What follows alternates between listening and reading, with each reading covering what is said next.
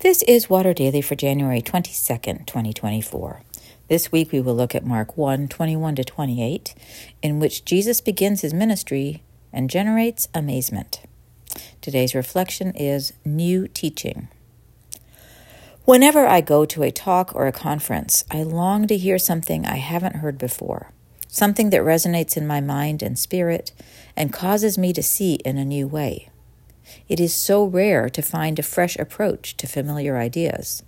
So often we spin endless variations on the same old themes.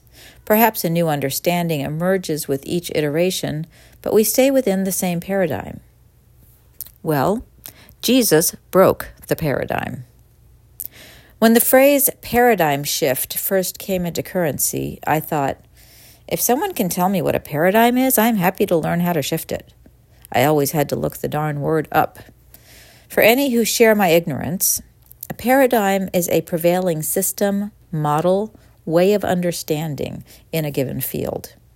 A new paradigm offers an alternative way of seeing or doing the same old thing, a vision that reveals to us new possibilities, new connections, new vistas.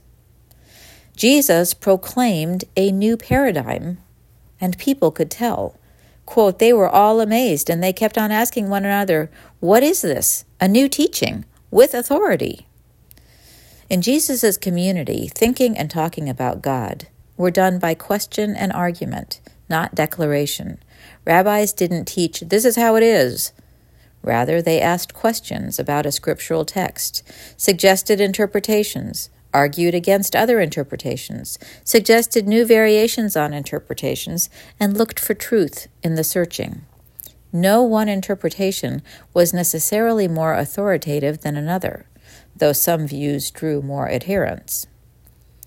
But Jesus did not open the text and say, What if? He opened a scroll in the synagogue and said, Today this has been fulfilled in your hearing. He made declarative statements the time is fulfilled. The kingdom of God has come near. Believe in the good news. To modern ears, it might sound like, listen, God is on the move. God is doing a new thing. The life of God has come near you, among you, even within you.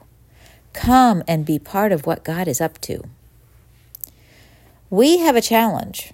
For us, this new teaching is over 2,000 years old and has accrued the dust of millions of books in thousands of libraries and churches. It seems irrelevant among people who derive authority from their own experience or favorite media outlet. For many of us, the good news has become old, stale, two dimensional, unless we hear it again with authority. We need to hear it again from Jesus the Jesus we meet in the Gospels, the Jesus we encounter in our prayers and our ministries. We don't need to read it in a book. We need to read it on the face of someone who wonders if anyone will ever love him, or feel it in the smoothness of a chalice as we share wine at communion, or hear it from each other as we tell our stories of spiritual encounter. And we need to hear ourselves tell it. There are many around us who aren't burdened by the age of this good news because they have never heard it and may not if we don't tell it in our own ways. Jesus' teaching is still new. I pray we will continue to renew our ways of hearing and telling that old, old story.